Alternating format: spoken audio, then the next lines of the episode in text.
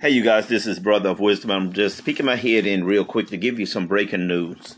Amy Thorne, the nurse of West Virginia, who recently spoke at the Republican National Convention to defend Trump's response to COVID crisis, has been arrested for shooting a woman in the stomach during an argument.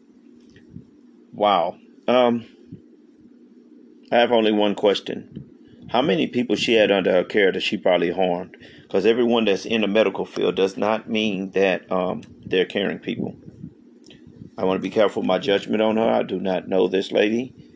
Um, for you to shoot someone in, in the stomach, now if you defending yourself, it's a whole, um, whole, whole, um, whole different subject. But if it was just an argument and you could have walked away, how many people that was under your care that you could have that you harmed throughout your career?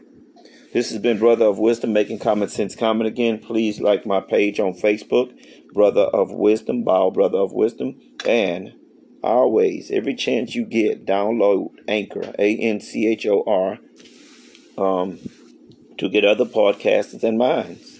Anchor.fm forward slash Brother of Wisdom. Thank you.